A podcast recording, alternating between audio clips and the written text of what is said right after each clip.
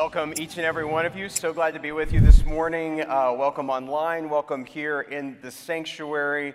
Happy Halloween to you, All Hallows Eve, one of the celebrations. Happy Reformation Sunday as we celebrate the great heritage and history of the church. Happy Kirkin to you as we've decorated the sanctuary with many of the families representative, part of all of the different makeup of what it is in our Scottish heritage. I'm wearing my Cahoon tie. We placed an order for a kilt for me nine months ago, but stupid COVID has back, you know, who knew there were supply chain issues on tartans, right? Exactly that kind of thing. But, but you know, I, I feel like there's a tartan that's missing from the sanctuary liturgically this Sunday. Don't you think, don't you think we ought to be hanging something like this? Today. I mean, I just think that uh, this is a special Sunday for a whole host of reasons. Now, let, let's be really clear. We all hail from the city of Atlanta in this room, and we know that leading three games to one is not victory yet. You can be up at halftime by a lot. You can have a deciding game where you can claim the prize. So nobody here is counting any chickens before they're hatched, but we pray that today will be a special Sunday in the life of our community. There was a rally almost 10 years ago in Washington, D.C. in 2012. And this rally was known as the Reason Rally. 20,000 atheists descended upon and marched upon Washington, D.C. As they stood on the mall of our great country, they chanted, We're godless, get used to it. We're godless, get used to it. We're godless, get used to it. There were many, many signs throughout the course of what they were showing in their rally. It was a peaceful rally, but it was one that was filled with great haunting statements. Statements like the head of the association that put on the rally, who called all the people who were there Marines of skepticism, and that part of their task was to flood this country with unpopular but necessary lawsuits. Richard Dawkins, one of the most famous atheists of our generation, stood up and called for people to show ridicule and contempt for all different dimensions of beliefs and practices, and he said, especially upon the Christian Eucharist. As I saw the news coverage of this rally unfolding, couldn't believe what I was seeing with my eyes. There was one placard of one sign that sent a chill down my spine. It said, So many Christians, so few lions harkening back to that time where Christians were thrown into the Roman arenas and killed as a part of sport. But the thing that bothered me the most was the fact that they made this concerted effort in all of those different hotel rooms for all the 20,000 people who were there. They would go into their hotel room, they would take the Bible that the Gideons had placed there, and they would set that Bible disrespectfully upside down on the floor outside their door so that every time they entered and exit their room, they would step over it. And that as people walked through the hallway, they would see the protest of trying to get that book as far away from them as possible. I was with a group of pastors back then who were lamenting, and I was leading the complaint about all of this, but especially upon that act of the Bible in the hotel room. And one of the pastors sighed with me and said, I agree with you, it's incredibly sad. But then he said this He said, It's not near as sad to me as the millions upon millions of Christians who go to hotel rooms every day in this country and who never open them, never read them, don't give a second thought about them, turn themselves to mindless entertainment or worse in that hotel room. And all of a sudden, I got one of those moments of perspective that is horrifying and shocking as that rally was to me. One of the most important things is for us as followers of Jesus Christ to make sure that we are staying true to the promise in our moment in time. And so we're in the midst of a series where we are talking about defining moments. And I think one of the defining moments of our lives is when the promises of God get renewed in our moment and in our age. There's no significant defining moment without God's promise in terms of eternity being made known to us. And so, Nehemiah, we looked at him coming back and that journey of rebuilding the wall, and we saw how his defining moment was not just a construction project, but the culmination and the result of lots of little defining moments that led up to it. And last week, we kind of did something that you're not supposed to do in church. We tried to cover seven chapters of the Bible in one 27 minute sermon. This week, we're going to have more realistic expectations partly because I've stayed up too late for too many nights and I'm tired. We're going to focus on one chapter of the Bible.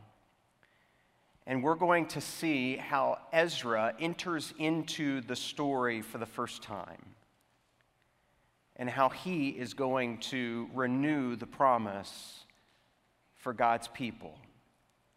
And so let's look at God's word starting at the end of chapter 7. When the seventh month came and the Israelites had settled into their towns, all the people came together as one in the square before the water gate. And they told Ezra, the teacher of the law, to bring out the book of the law of Moses, which the Lord had commanded for Israel. And so on the first day of the seventh month, Ezra the priest brought the law before the assembly, which was made up of men and women and all who were able to understand. And he read it aloud from daybreak till noon as he faced the square before the water gate in the presence of the men, women, and others who could understand. And all the people listened attentively to the book of the law.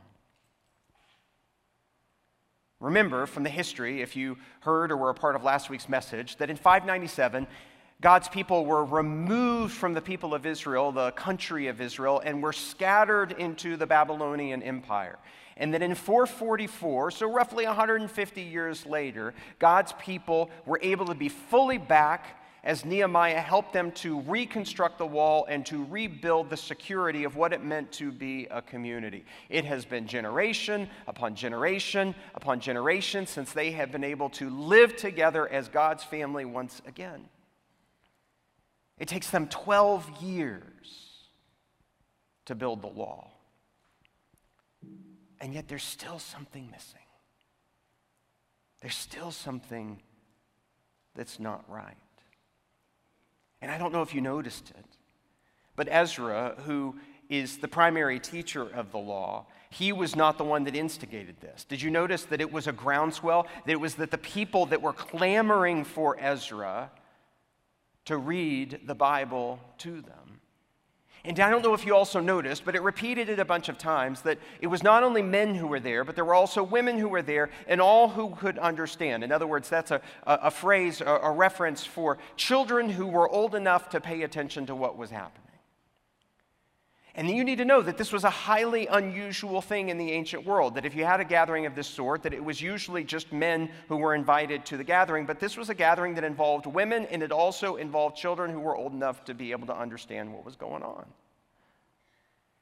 And so the people have this groundswell of calling for Ezra to, to read the Bible, and, and then he does so in the midst of this, what we refer to as an unexpected togetherness kind of gathering. And that he does so in the location, I don't know if you noticed this detail, of that they're at the Watergate. This has nothing to do with Nixon in the 1970s.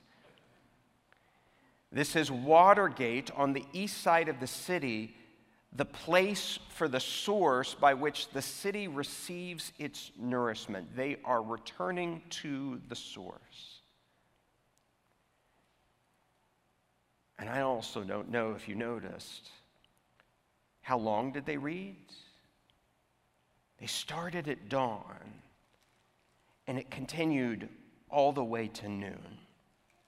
Now, I want to be really clear about something. You guys get antsy if I start to reach that 30 minute mark.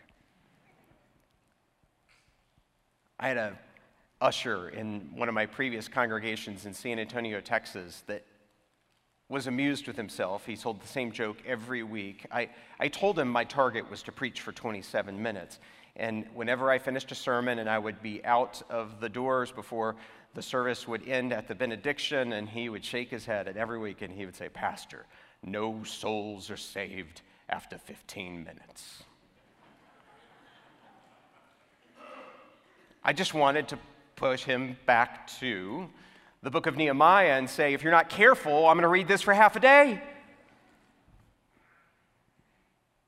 And yet, the most important thing, I don't know if you noticed it, was not just that they were standing, not where they were located, not, not just that the people had clamored for it and you had this unexpected togetherness community, but, but also, did you notice the posture by which they listened? The text said that for half a day they listened attentively.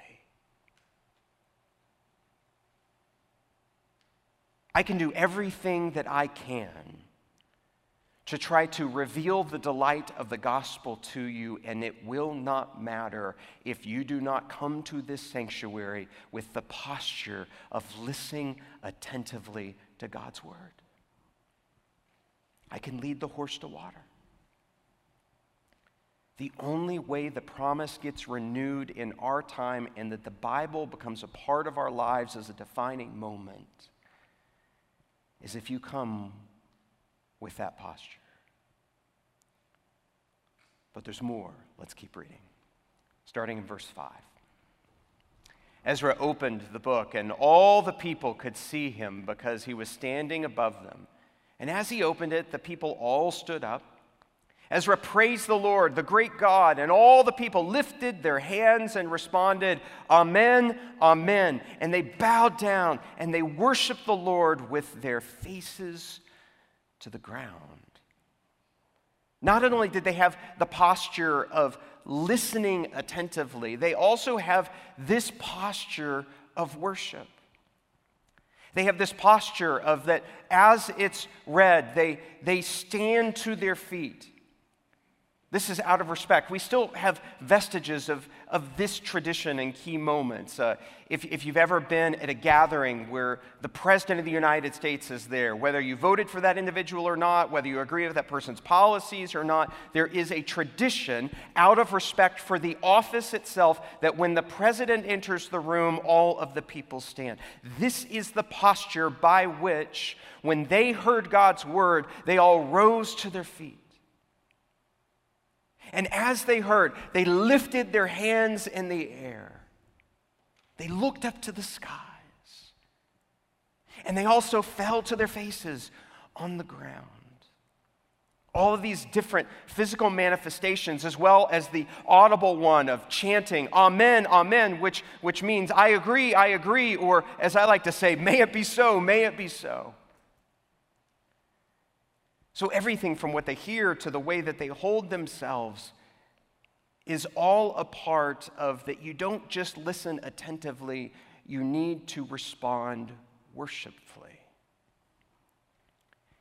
I want you to be very clear in understanding this. If you read the Bible, if you hear the Bible in such a way that it doesn't inspire you to worship, then you are reading it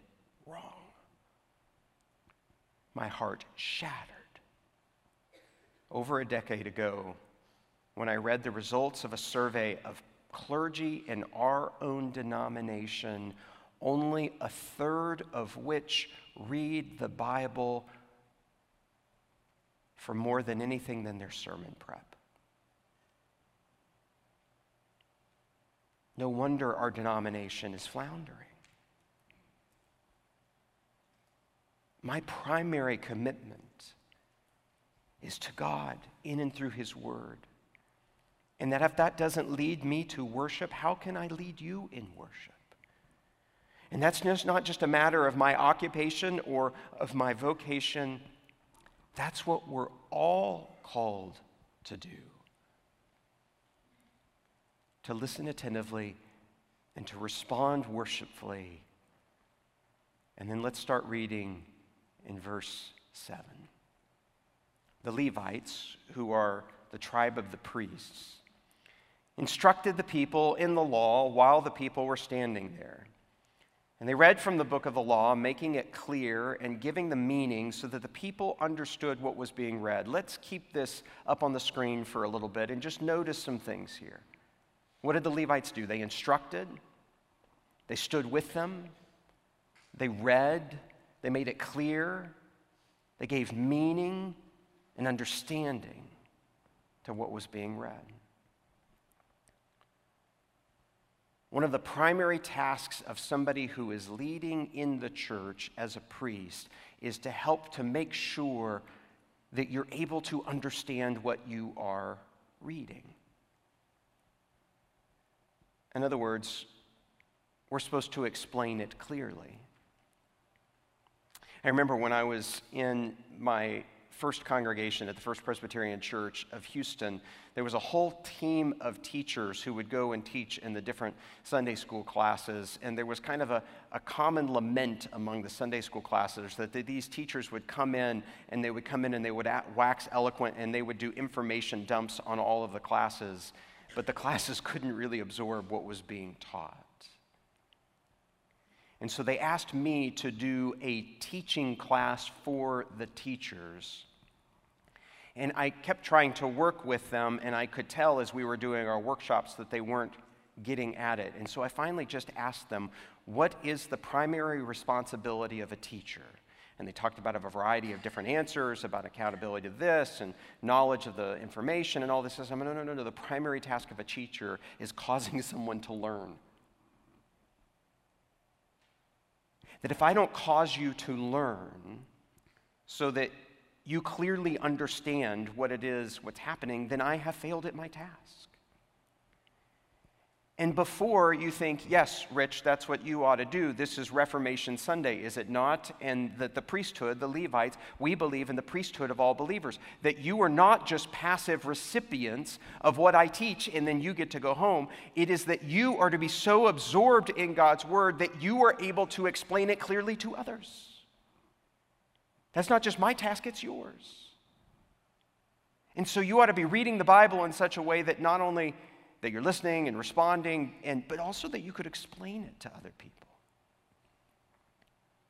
Quick story. One time I was preaching in a, a, congregation in Summit, New Jersey. We had a TV ministry there. We housed the public access channel down in the basement, and in exchange for that, they would allow us to broadcast on the public station our worship services live on Sunday morning. And because this was a smaller church and we were on a shoestring media budget, all of our camera operators were volunteers. And there was this one little junior high boy who was a camera operator. He was at the primary camera when I was preaching. And he had on his headset and he was behind the camera and I'm preaching and I'm, I'm getting into it and I'm getting kind of excited and I'm expecting to get a response from the congregation and it's Deadsville. But all of a sudden, in the midst of the enthusiasm of that, of that kind of part of the message, the little junior high boy who's behind the camera says, I got it. And I'm like, Amen. One person who's working the camera has got it. How about the rest of you? I'm pretty good about myself that I got at least one amen out of a Presbyterian church. That's a pretty good batting average for Presbyterians. It turns out that a spider had crawled onto the lens of the video camera, and that the junior high boy had reached around the camera and was using the corner of the bulletin to try to get the spider off and eventually flicked the spider off and got so excited that when he got the spider off of the lens, he yelled, I got it, and that it had absolutely nothing to do with what I was preaching. You got it? Listen attentively. One amen. That's what I'm talking about. Let's close in prayer. That's all it took was just one. Was that from the sound booth? If you're a volunteer, let's triple your pay. Renewing the promise involves listening attentively, responding worshipfully, explaining clearly, and finally, in verse 9, let's see what's next. Then Nehemiah, the governor, Ezra the priest, and the teacher of the law, and the Levites, who were instructing the people, said to them all, This day is holy to the Lord your God. Do not mourn or weep. For all the people had been weeping as they listened to the words of the law, and Nehemiah said, Go and enjoy choice food and sweet drinks, and send some of those who have nothing prepared. This day is holy to the Lord. Do not grieve, for the joy of the Lord is your what? Your strength. And the Levites calmed all the people, saying, Be still, for this is a holy day. Do not grieve. And then all the people went away to eat and drink and to send portions of food and celebrate with great joy, because they now understood the words that had been made known to them. And so the people went out and brought back branches and built themselves temporary shelters on their own roofs, in their courtyards, in the courts of the house of God, and in the square by the water gate, and the one by the gate of Ephraim. This is connected to what was happening with the Festival of Tents. In other words, part of the reason that this happens by the water gate is that they're renewing the promise of the Festival of Tents was the time that God was with them even when they were in the wilderness. That God will, in the fall, bring the rains that they need in order for them to survive. And the thing that you might have noticed about this portion of the passage is that as they read God's word, not only did they worship, they also began to weep, to mourn, to be convicted. Since this is Reformation Sunday, what is a Reformation Sunday without a quote from Martin Luther, who said this? If we hear the word of God and it doesn't upset us, then we have not heard it. You know that this was a genuine hearing of God's word as they heard it together because it cut to their hearts. One of the things that shocks me about how we often read the Bible today is we're kind of like, yep, doing my devotional, got it, let's move on, got to get to the office. You have to allow it to get inside. But it's not meant to cut us to the heart for us to stay in that place of grief. Do not grieve. Do not grieve. The joy of the Lord is your strength. So, over and over again, they talk about becoming that people of great joy. How do you become something of great joy? How do you become strong in something? It's very simple. You exercise it. Any dimension of your life. And one of the things that has gotten lost in the midst of the year and a half of this stupid pandemic uh, is the fact that we are still so isolated from one another that we've forgotten how to celebrate. We've forgotten how to have joy. We've forgotten how to be together and to eat with one another and to drink with one another and to laugh and to cry. And friends, that is part of what we need to do. That is part of what is incumbent upon us in renewing the promises of God. In other words, to listen attentively, to respond worshipfully, for us to explain clearly, and also for us to celebrate joyfully. And I think we've forgotten how to do that. True story. This week in the news, there was a guy who was hiking in Colorado on Mount Elbert, which is one of the highest points of the 14ers in the Rockies. This is more of an image of what Mount Elbert or Elger, I don't know how it's pronounced, is pronounced, is looks at this time of year, not fully covered with snow, but a lot of snow up at the top. He was summiting this peak. It's one of those peaks that you don't necessarily need the technical gear in order to be able to get to the top. He had done his part in the fact that he had registered as a climber and a hiker to be able to go up there, and he got lost. He was lost for 32 hours. And after a while, if you're registered, they'll start to look for you. Now, one of the interesting things about this mountain in the Rockies is that it has full cell phone service. And that this individual had a full charge on his cell phone. God's honest truth, you can look this up, it's in all kinds of different news sources. They were not only sending out multiple search parties for him, but they were calling him, they were leaving him voicemails, and they were texting him none of which he responded to. And when he was rescued, they asked him why. And he said, Well, I didn't recognize the number.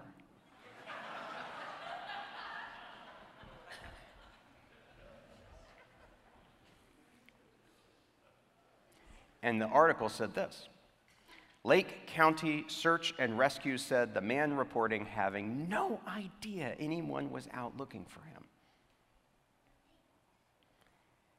I mean, is this a story in search of a sermon or what?